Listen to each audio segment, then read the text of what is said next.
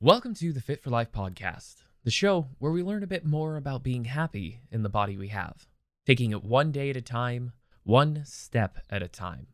I'm James, and this is Fit for Life. Episode 21 Holiday Dieting. Congratulations, you made it through another year.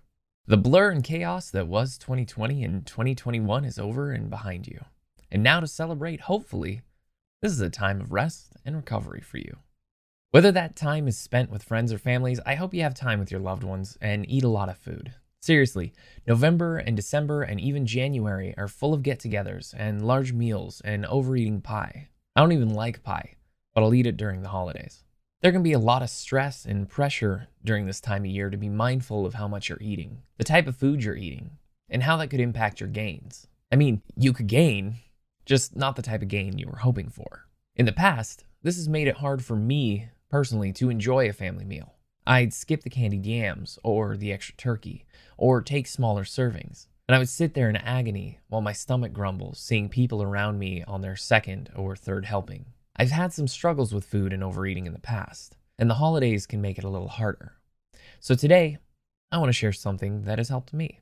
Okay, first, a meal a weekend of meals, even a week of delicious home cooked meals isn't going to ruin your progress or undo all the hard work you've accomplished this year. If you've spent the last few months making new habits, then enjoying the overly buttered mashed potatoes isn't the end of the world. Having some time to sit back and overindulge from time to time won't derail you or waste your time. This could even be more important if you've been obsessively strict. Psychologically, having a few days off can really help keep you sane. For me, I'd feel terrible guilt if I overate, especially foods that may not be considered healthy. I'd usually respond by overcompensating the next day, starve myself, or severely restrict how much I'll eat, double the amount of exercise I need to burn the extra calories. These tactics don't work, and they robbed me the time I had to spend with my family. Consistency is the key here. If you're working on changing your diet habits and you go home for the holidays, it will be hard to stay strictly to your plan, but give yourself the opportunity to enjoy yourself and your loved ones and an extra serving of pie. And trust that your habits will be right there waiting for you when you get back on plan. Another option, if possible, offer to cook something or bring a dish to that family dinner.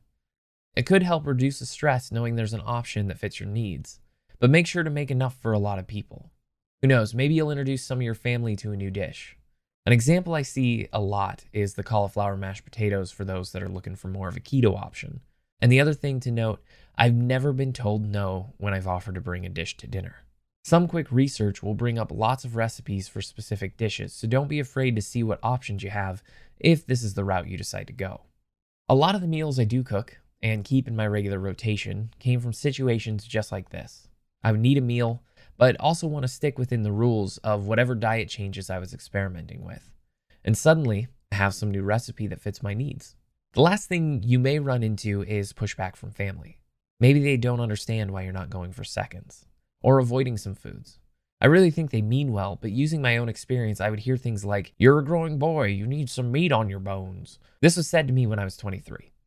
Or, You're not doing one of those hippy dippy diets, are you? And that is actually a quote. The problem is that there's pressure to throw caution to the wind, unbuckle your belt, and use the entire gravy boat on your plate of turkey. I'm convinced that every family has that aunt or uncle or someone who means well, but goes about telling you to relax the wrong way. You can definitely go down the patience and education route and try to teach the family member why you're doing what you're doing, or you can tell Uncle Billy to mind his business. I think a case for either could be made depending on the situation. How you handle it is up to you. When it comes to food, the holidays can be a struggle. It can be extremely difficult to navigate all the landmines and still be able to enjoy yourself. So, real quick one, remember to enjoy yourself and the time you have with loved ones.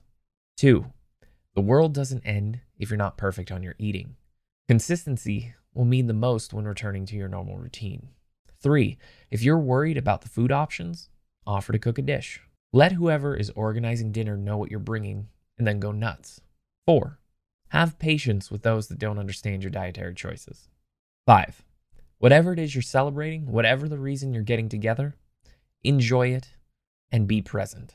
I hope you have a great holiday season. From everyone at Fit for Life, we wish you all the blessings and merriment we have to offer. If you made it this far, thank you for taking the time to spend some of your day with me. If you enjoyed the show, a great way to show support is to simply click that subscribe button. You'll be notified every time a new episode comes out.